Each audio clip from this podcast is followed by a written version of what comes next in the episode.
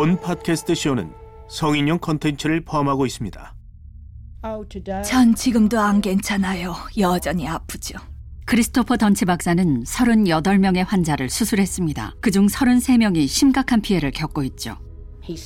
그이는 아직도 손과 팔에 감각이 없어요. 자꾸만 물건을 떨어뜨리죠. 지금도 여전해요. 20명은 아직도 통증이나 신체적 마비를 겪으며 살고 있습니다. 할 수 있는 건 닥치는 대로 했어요. 스트레칭도 하고 최대한 몸을 움직이고 식단도 늘 신경 쓰고 비타민도 먹고 있죠.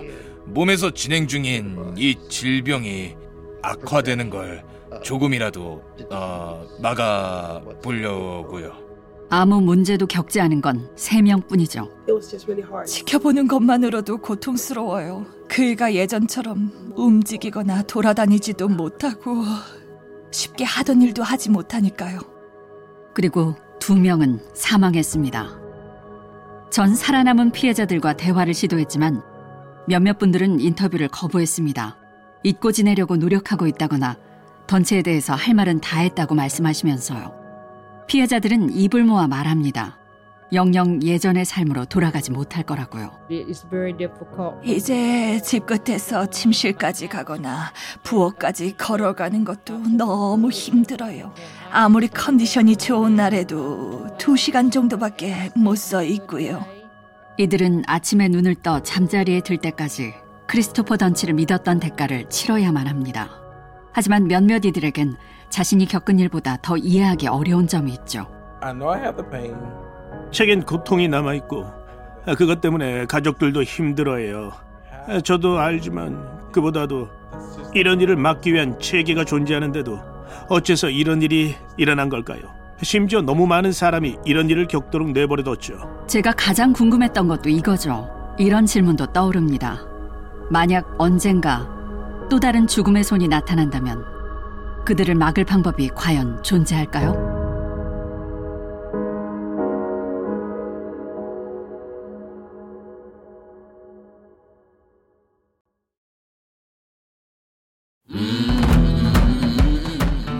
원더리에서 전해드리는 죽음의 손. 저는 진행자 최정현입니다.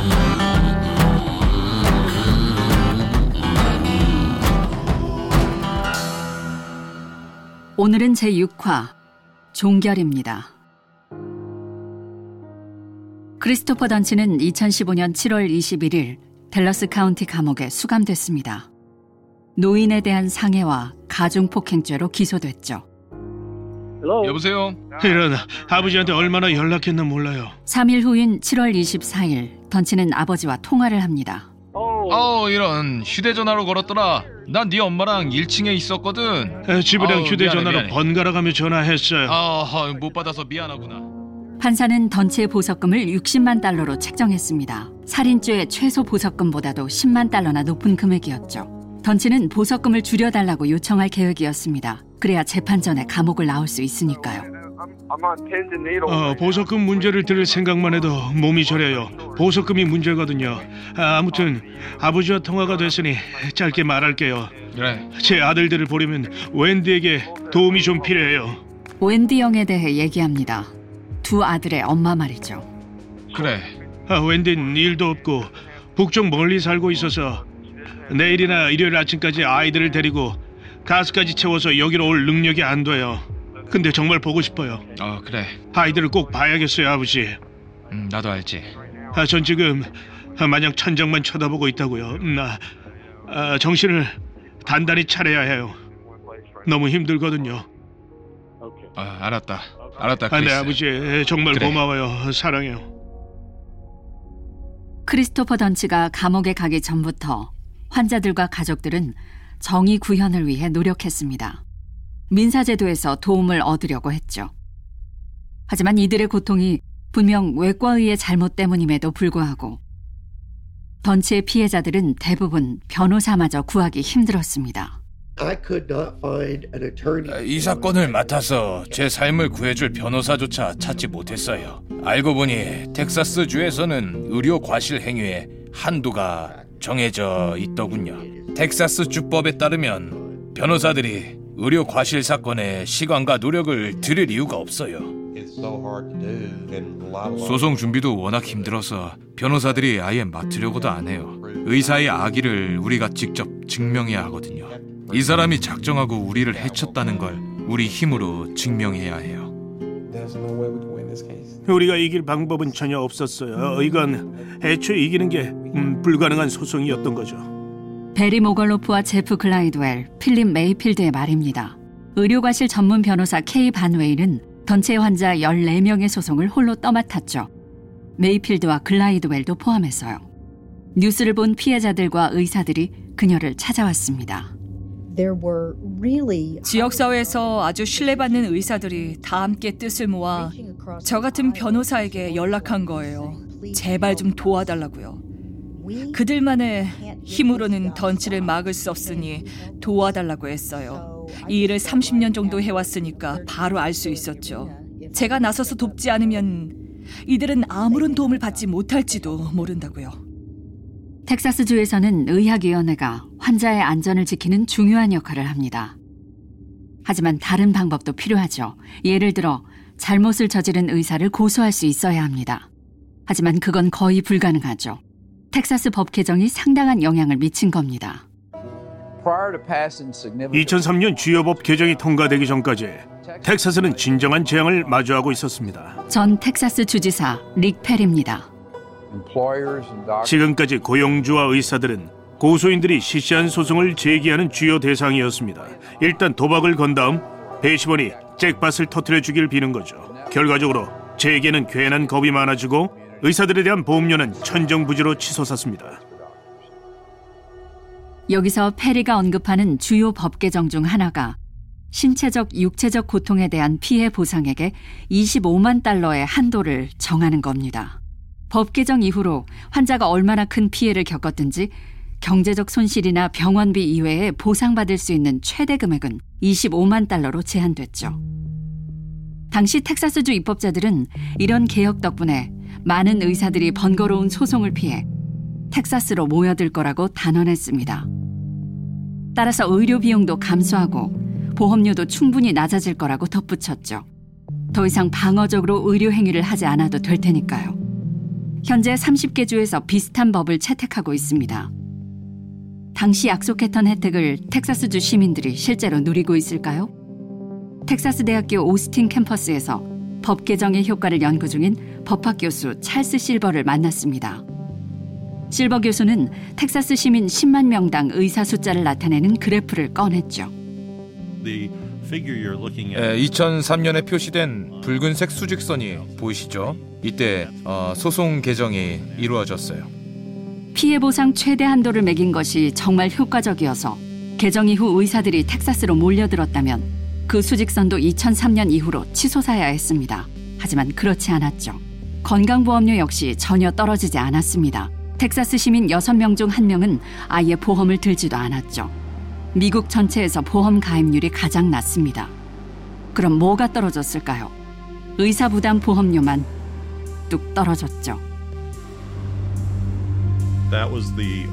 제가 볼 땐 애초에 이 개정의 의도한 효과가 그것뿐이었어요. 어, 결과적으로도 효과를 봤고요. 어, 의사들은 골칫거리가 사라졌고 보험회사는 높은 보험료를 지불하지 않아도 돼서 큰 돈을 벌죠. 앞으로는 보험료 청구할 때도 돈이 덜 들 테니 보험료도 떨어지는 거예요.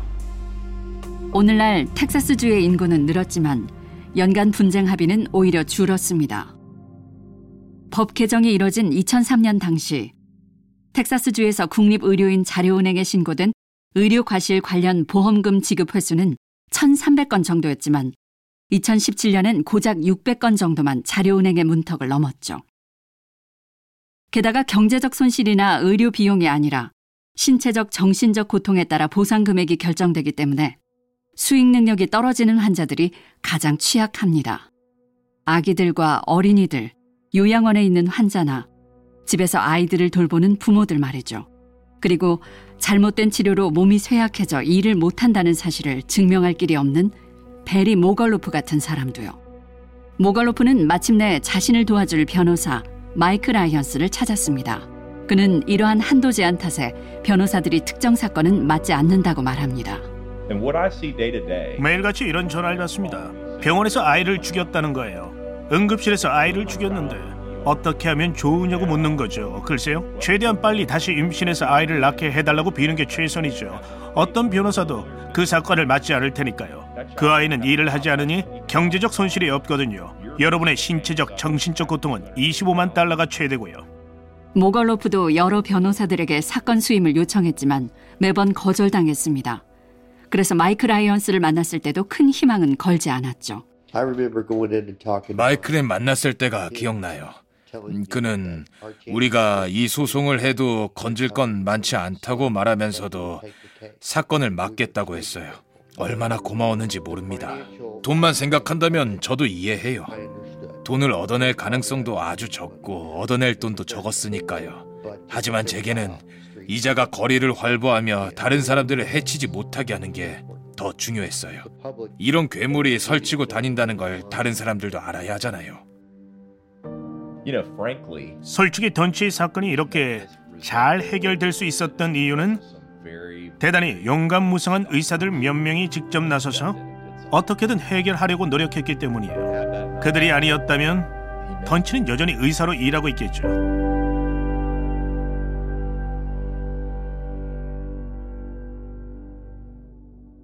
2015년 8월 2일 보석 심리를 앞둔 어느 날 크리스토퍼 단치는 감옥에서 아버지와 다시 통화합니다.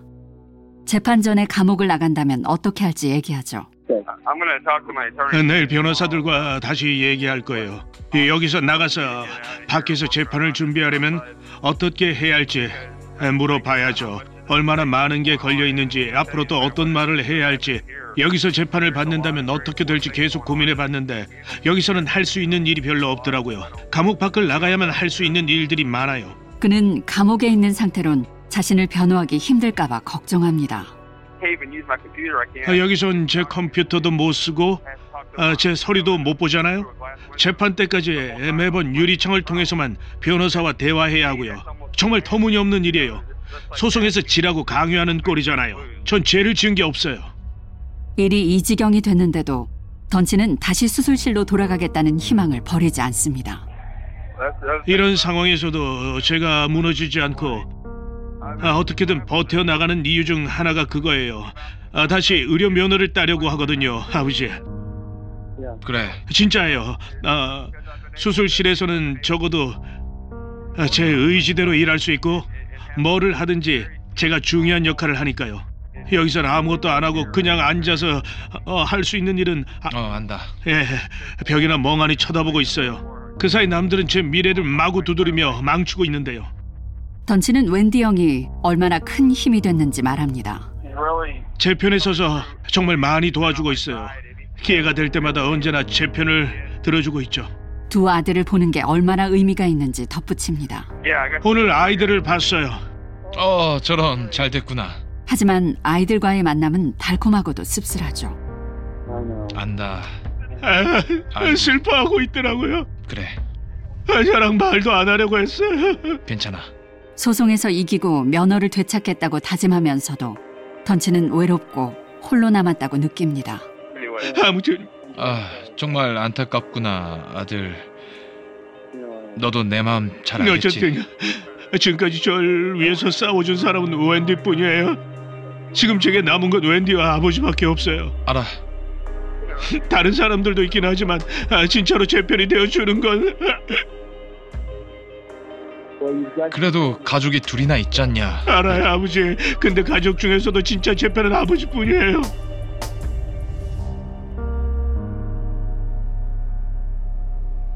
보석 심리에서 검사는 던치의 마지막 은행 입출금 내역서를 제출했습니다. 던치의 전 회계사가 1만 3천 달러 넘는 돈을 빌려줬는데 한 달 만에 그 돈을 다 써버렸죠. 몇 차례 현금을 인출하고 월마트에서 626달러치를 쇼핑했습니다. 어느 날은 한 술집에서 세 번을 결제했는데 총 금액이 123달러나 됐죠. 던치의 변호사들은 그가 현재 사람들에게 위협적인 존재가 아니라면서 보석금을 낮춰달라고 요청했습니다. 그러자 검사 측은 던치가 감옥에서 주고받은 통화 내용을 재생했고 던치가 의료 면허를 되찾으려고 하는지 물었죠. 던치의 아버지는 그런 것 같다고 대답했습니다. 던치는 결국 보석 석방되지 못했죠. 이때쯤엔 던치의 이야기와 얼굴이 곳곳에 등장했습니다. 재판을 몇 달 앞두고 매달 발간되는 고급 잡지 D 매거진의 표지 기사로 실렸죠. 기사 제목은 죽음의 손이었고 그대로 던치의 별명이 됩니다.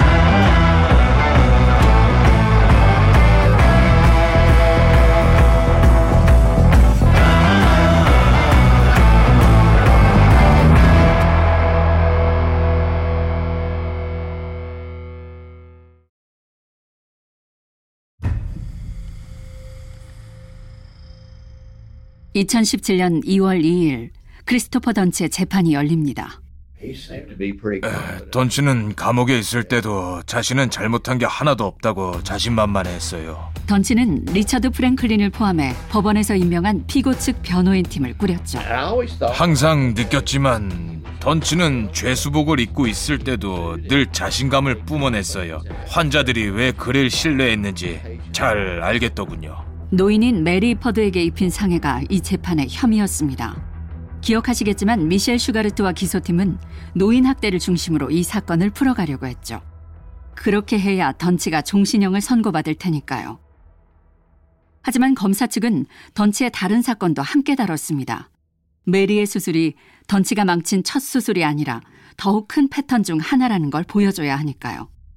재판 시작부터 최후 변론까지 검사 측은 던치를 멈춰야 한다는 사실을 알았어야 했지만 수술을 계속한 외과의로 규정했습니다. 던치가 그 짧은 기간 동안 상해를 입힌 환자의 숫자와 그가 환자들에게 끼친 끔찍한 피해를 살펴보면 보통의 의사라면 평생 의료 행위를 해도 그만큼 경험하지 못할 겁니다. 하지만 던치는 고작 2년 만에 그 모든 일을 저질렀죠. 분명 알면서도 이런 짓을 계속한 거예요. 자신이 환자를 계속 다치게 한다는 걸 알았죠. 주변 의사들이나 의학위원회에서도 계속 경고했고 여러 병원에서 문제가 있다면서 그를 내쫓았으니까요. 그런데도 전혀 신경 쓰지 않고 계속했어요. 멈출 생각도 없었죠. 다시 말해 메리 이퍼드를 데리고 수술실에 들어갈 때쯤엔 그럴 의도가 없었더라도 분명 그녀를 해칠 거란 사실을 알아야 했다는 거죠. 이제 휠체어를 써야만 하는 메리 이퍼드가 증인석에 섰습니다. 다른 환자들도 증언했죠. 던체 변호인들은 검사 측이 메리 이퍼드 외의 사건을 언급할 때마다 불공평하다며 이의를 제기했습니다. 피고 측 수석 변호인이었던 로비 맥클렁의 말입니다. 범위를 벗어난 증거가 너무 많다고 주장했어요. 배심원들을 압도하며 지나치게 감정적으로 만들 거라고요. 8일이 넘는 증언을 통해 증인석에 선 환자들은 고통스러운 세부 사항까지 더해가며 각자의 얘기를 털어놨습니다. 사망한 켈리 마틴과 플로엘라 브라운의 남편들도 큰 슬픔과 맞서 싸우며 증언했죠. 자신의 얘기를 공개적으로 처음 털어놓는 환자들도 있었고요. 보행 보조기를 끌고 온 사람도 있고 목발을 짚은 사람도 있었죠. 거의 움직이지 못하는 사람들도 있었고요. 사랑하는 일을 잃은 사람도 있었어요. 끔찍하게 잘못된 일이 너무나 많았어요. 재판 중에 재클린 트로이의 남편이 증언할 때였어요. 재클린은 레거시 수술센터에서 던치에게 수술을 받던 도중 성대가 잘려나간 여성입니다. 이후 심각한 감염 때문에 중환자실로 실려왔죠. 그는 배심원단에게 병원에서 재클린이 어땠는지, 얼마나 고통스러워했는지 설명하면서 이러다 아내가 죽겠다 싶었다고 말했어요. 실제로 당시 제클린은 던치 박사 때문에 생긴 상처와 감염 때문에 죽어가고 있었고요. 그러다가 그가 증인석에서 울기 시작했죠. 그때 우리는 배심원단을 쳐다봤는데 배심원 중 4명이 함께 울고 있더라고요. 그때 깨달았어요. 아, 배심원들은 제클린이 죽었다고 생각하는구나. 당시 설명만 들으면 그랬거든요. 그래서 남편이 내려간 다음 제클린이 증인석에 올라오자 배심원들이 안도하는 걸 봤어요. 표정에 다 드러나던데요. 피고 측도 같은 모습을 봤죠. 로비 맥클롱은 이렇게 말합니다. 메리 이퍼드가 나오기도 전이었지만 이미 알 수 있었어요. 상황이 악화되고 있다는 걸요. 던치도 눈치챘죠. 던치도 느꼈던 게 분명해요. 어깨가 축 처지기 시작했거든요. 계속해서요. 판결을 내리기 위해 배심원단은 신경외과술에 대해 배워야 했죠. 이들에겐 훌륭한 선생님인 마틴 라자르 박사가 있었습니다. 박사는 뭐가 잘못됐는지 하나하나 설명했죠. 배심원들은 라자르 박사에게 흠뻑 빠졌어요. 박사는 증인석에서 내려와 해부학 모형을 세워놓고 아주 쉬운 용어로 수술이 어떻게 진행되는지 설명했죠. 배심원단은 몸까지 기울이고 핸더슨 박사와 라자르 박사의 설명을 하나도 놓치지 않고 들었고요. 음, 맙소사, 라자르 박사는 대단했죠. 우리 피고 측에는 최악의 증언이었어요. 던치의 변호사들은 라자르 박사의 증언을 듣는 동안 던치의 태도에서 처음으로 변화를 감지합니다. 그들은 입을 모아 던치가 그때 처음으로 자신이 끔찍한 외과이라는 사실을 깨달은 것 같다고 말했죠. 그 전에 제시된 산더미 같은 증거가 아니라 라자르 덕분에 말이죠. 던치는 속으로 자신이 꽤 훌륭하고 뛰어난 의사라고 믿었던 것 같아요. 증언석에 있는 전문가들의 증언을 듣기 전까지는요. 증언 6일째 되는 날 검사 측 슈가르트는 최고의 증인을 불렀습니다. 가장 극적인 순간은 역시 던치 박사의 전 여자친구였던 킴벌리 모건이 증언했을 때였죠. 킴벌리는 공군 소령으로 근무해서 재판 당시 해외에 파견된 상태였습니다. 그래서 화상 통화로 증언했죠. 킴벌리는 던치가 환자들에게 아주 친절하고 배려심 깊게 굴다가도 곧장 태도를 바꿔 화를 내거나 대립을 일삼았다고 증언했습니다. 그녀는 제리 서머스나 켈리 마틴의 얘기를 꺼낼 때 특히 힘들어했죠. 그 사건을 떠올리지 않으려고 노력하시나요? 지방 검사가 물었죠. 네. 김벌리가 답합니다. 가능하면 최대한 머릿속에서 지우려고 노력하셨어요? 네. 너무 충격적이었거든요. 마침내 김벌리는 던치가 보낸 오컴의 면도날 이메일을 읽기 시작합니다. 던치가 스스로를 피도 눈물도 없는 살인마라고 불렀던 이메일이죠. 던치의 변호사 로비 맥클렁은 당시의 충격을 생생히 기억합니다. 전 여자친구가 그의 등에 대고 칼로 찌른 거나 마찬가지였어요. 던치에게는 정말 엄청난 상처였겠죠. 맥락은 빼고 그 부분만 읽은 거니까요. 던치의 주장대로라면 이메일을 통해 자신이 친구라고 믿었던 사람에게 속을 털어낸 것 뿐이었는데요. 검사 측에 있던 슈가르트 역시 배심원단을 휩쓴 충격을 목격했죠. 이메일을 읽는 순간이 결정적이었어요. 배심원들은 모두 눈이 동그래졌죠. 던치가 대체 어떤 사람인지 이메일에서 하려던 말이 무엇인지 믿기지가 않았을 거예요. 피고인 던치 측은 증인을 딱 한 명 불렀습니다. 델러스에서 저명한 의대의 신경외과 의였죠. 물론 그는 던치의 의학적 기술을 변호하려는 게 아니었습니다. 변호인단의 말을 빌리자면 배심원단에게 의료계를 둘러싼 문화를 설명하기 위해서였죠. 다시 말해 그는 이 모든 일이 던치만의 잘못은 아니라는 주장을 돕기 위해 증인석에 오른 겁니다. 그는 이렇게 말했죠. 이런 일이 벌어졌다는 건 체계 자체가 완전히 무너졌다는 의미라고요. 8일간의 증언이 끝난 2017년 2월 14일 배심원들이 평결을 내려야 할 순간이 옵니다. 배심원들이 토론할 동안 모두에겐 하나의 의문만 떠올랐죠. 크리스토퍼 던치는 왜 이런 짓을 했을까? 던치의 변호인들은 던치가 동료 신경외과 의가 재판에서 그의 실수를 지적하기 전까지 자신이 끔찍한 외과의라는 사실을 몰랐기 때문이라고 말합니다. 반면 던치의 아버지는 자존심과 어려운 상황에서 더 노력하려는 충동 때문일 거라고 주장합니다. 미셸 슈가르트는 욕심과 자만, 약물남용 탓이라고 말하죠. 이런 모든 요소가 결합해서 그 누구도 자신을 막을 수 없다고 믿게 된 거예요. 자기가 신이라도 되는 줄 안 거죠. 자기가 원하는 건 뭐든지 할 수 있고 원하면 뭐든지 될 수 있다고요. 어, 그 누구도 자신을 방해하거나 막을 수는 없어요. 자기는 잘못한 게 하나도 없으니까요. 다른 이들은 던치를 메스를 든 미치광이로 묘사했습니다. 소시오패스이자 사이코패스라고요. 그의 행위가 부도덕했다는 걸 그가 과연 알았을까요? 소시오패스나 2급 사이코패스는 그 차이를 이해하거든요. 짐 펠러는 캘리포니아 대학교 어바인 캠퍼스의 신경외과 의로 수십 년간 소시오패스와 연쇄 살인마들을 연구해 왔습니다. 살인자들은 자신이 잘못하고 있다는 걸 알아요. 그게 사이코패스와의 차이점이죠. 사이코패스는 뭘 잘못한지도 몰라요. 본질적인 차이예요. 펠런을 찾아가 던치에 대한 의견을 물었죠. 하지만 그는 대답 전에 이 한 가지를 분명히 합니다. 엄청난 차이죠. 펠런은 크리스토퍼 던치를 만나거나 연구해 본 적은 없지만 그의 대외적인 행동에 대해 기꺼이 분석해 줬죠. 처음부터 생각이나 판단 능력이 아주 잘못된 사람이 있습니다. 함께 자란 사람들의 얘기를 종합하면 그는 나르시시스트인데다 목적 의식이 뚜렷해요. 살펴보면 나르시시스트의 특징이나 나르시시스트적 인격 장애를 보입니다. 사이코패스의 특성도 보이고요. 하지만 사이코패스라기엔 불일치 않은 부분도 있어요. 그러나 성장 배경이나 지식의 부족, 거듭되는 심각한 약물과 알코올 남용 등 최악의 상황이 한데 모여서 돌이킬 수 없이 너무 멀리 간 겁니다. 게다가 지나친 나르시시스트적 성향 탓에 내 능력이 부족하다고 인정도 못한 거죠. 던치를 막는데 가장 큰 힘을 발휘했던 핸더슨 박사와 커비 박사도 각자 결론을 내렸습니다. 크리스토퍼 던치는 소시오패스예요. 우리가 느끼는 감정이 전혀 다르다고요. 한마디로 범죄자예요. 자기가 형편없는 외과이라는 걸 알았을까요?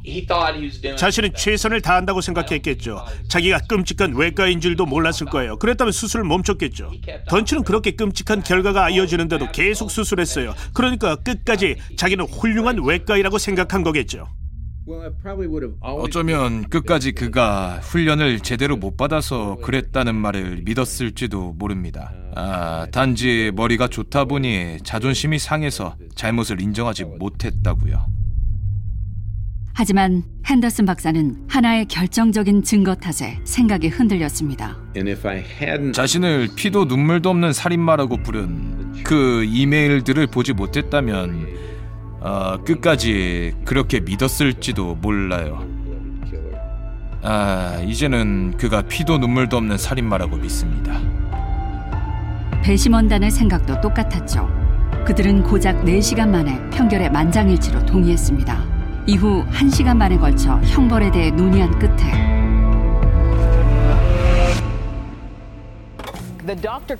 이 의사는 수술 중 의도적으로 여성을 해친 혐의로 유죄 선고를 받았으며 남은 일생을 감옥에서 보내게 됐습니다.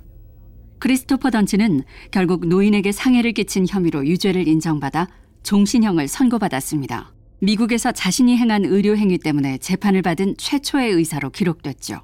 법정에서 환자들과 가족들은 기쁨과 서러움이 뒤섞인 카타르시스를 느꼈습니다. 켈리 마틴의 딸이 법정 밖에서 눈물을 보였죠.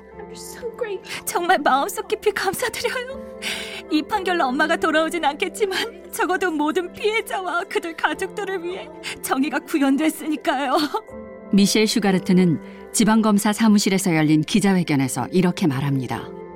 우리에겐 환자들이 끊임없이 이어졌다는 게 중요했어요. 법정에서도 말했지만 만약 첫 환자 두 명만 잘못됐다면 그저 의료가실 문제였을 수도 있겠지요. 하지만 던치는 이후로도 계속해서 환자들에게 상해를 입혔어요. 그래서 이 사건이 형사 사건이 된 겁니다. 우리는 피해자들의 고통을 위로하려고 던치를 기소했죠. 또 이런 일은 용납되지 않는다는 걸 보여주려고요. 지방검사부 스테파니 마틴의 말입니다. 이 사건에서 가장 중요한 건 선례가 없다는 점입니다. 수술이 잘못됐다는 이유로 기소된 의사는 아무도 없었죠. 그런데도 델러스 카운티에서 그를 기소한 이유는 그 어떤 의사도 크리스토퍼 던치 같은 짓은 한 적이 없기 때문이죠. 의료계에 체계에 문제가 있었지만 다행히 우리가 형사법정에서 문제를 해결할 수 있었습니다.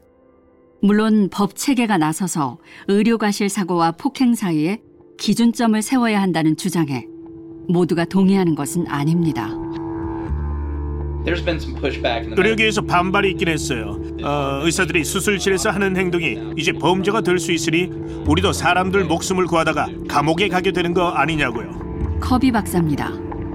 전 그냥 웃어 넘겼죠. 크리스토프 던치 같은 의사가 또 있겠습니까?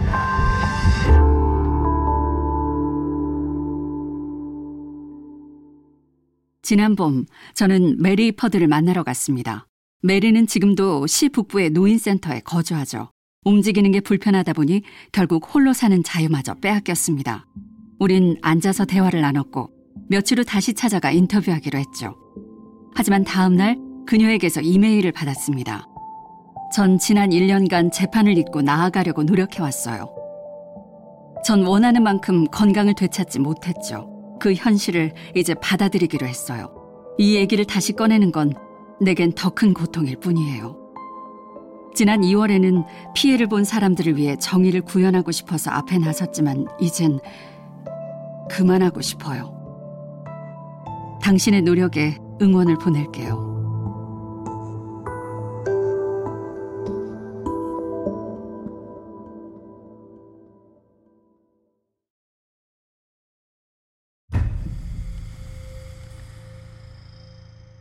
크리스토퍼 던치는 매우 이례적인 경우지만 그의 행동을 의료 체계에 대한 취약성 테스트로 보자면 미국의 의료 체계는 크게 실패했습니다. 재판이 끝난 후 양측 검사와 변호사들은 말했죠. 다시는 의료 체계를 예전과 같은 눈으로 보지 못할 거라고요. 재판 과정에서 던치의 변호사였던 리처드 프랭클린은 피해자 중 하나에게 던치를 추천해줬다는 의사의 이름을 듣고 깜짝 놀랐습니다. 그때 당신의 주치의 이름을 듣고 기분이 어떻던가요? 아, 정신이 살짝 나가는 기분이었죠. 아, 전 원래 의사들이 환자들에게 자기가 잘 아는 의사만 소개해 주는 줄 알았어요. 아, 자기가 볼 때 수술을 맡겨도 괜찮겠다 싶고 수술 결과도 좋았던 의사만 추천하는 줄 알았죠. 하지만 이번 사건에서 알고 보니 전혀 그렇지 않더라고요. 제 주치의는 던치에 대해 아무것도 몰랐어요. 그냥 이 사람이 대표 신경외과이니까 어떤 환자든 그에게 보내라는 말을 전해 듣고선 시키는 대로 한 것 뿐이죠. 하, 하지만 우리 환자들은 모르잖아요. 이제는 알지만요. 만약 제 주치의가 던치를 추천했다면 저라도 갔을걸요. 슈가르트의 말입니다. 던치가 이런 짓을 저지르도록 내버려뒀던 현재 의료 체계는 지금도 달라진 게 없어요. 몇몇 병원들이 내부 문제를 고치긴 했죠. 베일러 병원도 어, 제가 알기론 몇 가지 고쳤다고 들었고 댈러스 메디컬 센터는 확실히 바꿨고요. 댈러스 메디컬 센터는 관리직을 모두 물갈이했고 유니버시티 제너럴은 아예 문을 닫았습니다. 베일러 플라노가 뭘 바꿨는지 드릴 말씀이 없군요. 저와 대화를 거부하니까요. 이번 일로 크게 데인 병원들은 교훈을 얻었으니 훨씬 주의할 거예요. 하지만 전체적인 의료 체계 자체는 여전히 그대로라서 어떤 의사든 맘만 먹으면 빠져나갈 수 있겠죠.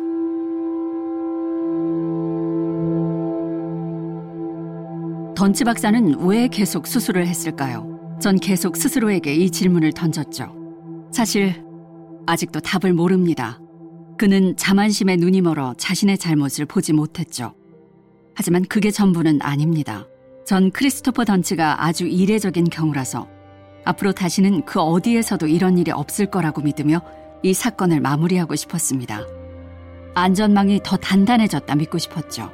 다음에 또 위험한 외과의가 나타나더라도 의료 체계에 존재하는 구멍으로 빠져나가진 못할 거라고요. 하지만 안심할 만한 변화는 어디에도 없었습니다. 이번 기회에 알게 됐는데 우리가 의료계 내에서 진위를 밝히기 위해 할 수 있는 일은 많지가 않아요.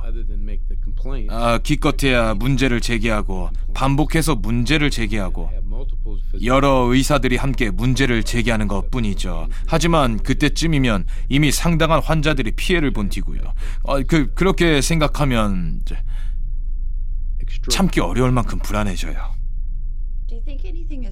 이번 사건으로 인해 뭔가 바뀌어서 앞으로는 절대 이런 일이 벌어지지 않을 거라고 생각하시나요? 아니요.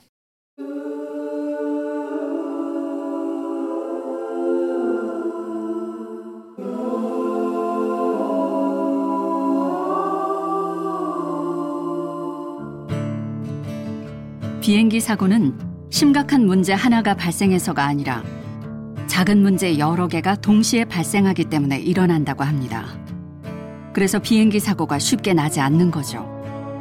하지만 가끔은 사고가 일어납니다. 그래도 우리는 비행기를 타죠. 당연히 잘 돌아갈 거라고 기대하면서 비행기에 오릅니다. 우리가 병원을 갈 때도 그 정도로는 안전해야 하지 않을까요? 사실상 승자는 아무도 없어요. 전 안심할 만한 무언가 대신 생각도 못했던 걸 발견합니다. 바로 용서죠. 모걸로프의 말입니다. 한 남자가 의과 대학까지 가서 훈련을 받았어요. 그 과정에서 가족들도 많이 희생했겠죠. 근데 그 남자는 종신형을 선고받았고 환자 몇 명은 죽은 데다 남은 몇 명은 장애가 남았어요. 이 사건에서 승자는 아무도 없는 거예요. 처음부터 끝까지 어딜 봐도 슬픈 일이죠. 전 의사의 가족들에게 공감해요. 심지어 그 의사에게도요. 그 남자가 내 인생의 많은 부분을 망쳐버려서 인생이 너무나 많이 달라졌지만 그래도 그 남자를 어느 정도 이해해요. 정말로 쉽게 꺼내기 힘든 말씀이실 텐데요. 아, 다들 제가 미친 줄 알아요. 아, 하지만 제 영혼을 위해서예요. 그를 용서해야만 해요. 평생 분노만 느끼면서 살 수는 없잖아요. 어떻게든 놓아줘야죠. 댈러스에는 크리스토퍼 던치가 저지른 짓을 감내하며 살아갈 33명의 가족과 그렇지 않은 가족들이 함께 삽니다. 다행히 참지 않고 나선 사람들이 있었죠. 의사들과 변호사들, 기자들과 병원 직원들, 그리고 환자들 스스로도요. 이들 모두는 이런 일이 두 번 다시는 그 어느 곳에서도 일어나지 않길 바랍니다. 크리스토퍼 던치는 현재 휴스턴 외곽에서 1시간 떨어진 헌츠빌에 감금돼 있습니다. 4월이 되면 그는 47살이 되죠. 그는 평결에 항소한 상태이며 그의 변호사는 인터뷰를 거절했습니다. 만약 던치가 항소해서 이긴다면 새로운 재판을 받게 되겠죠. 하지만 그렇게 된다면 미셸 슈가르트는 또 다른 가중폭행죄 다섯 건으로 그를 다시 기소할 계획입니다. 그를 남은 평생 감옥에 가둬두기 위해 뭐든지 할 생각이죠.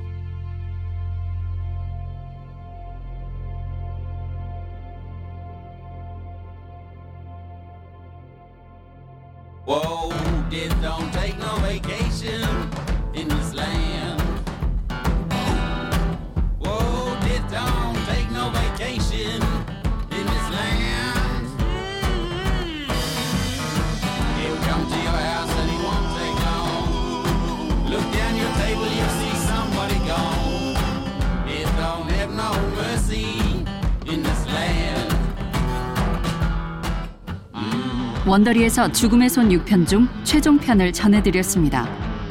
댈러스에서 의료과실 희생자를 33명이나 발생시킨 의료 체계를 꼬집는 시리즈죠.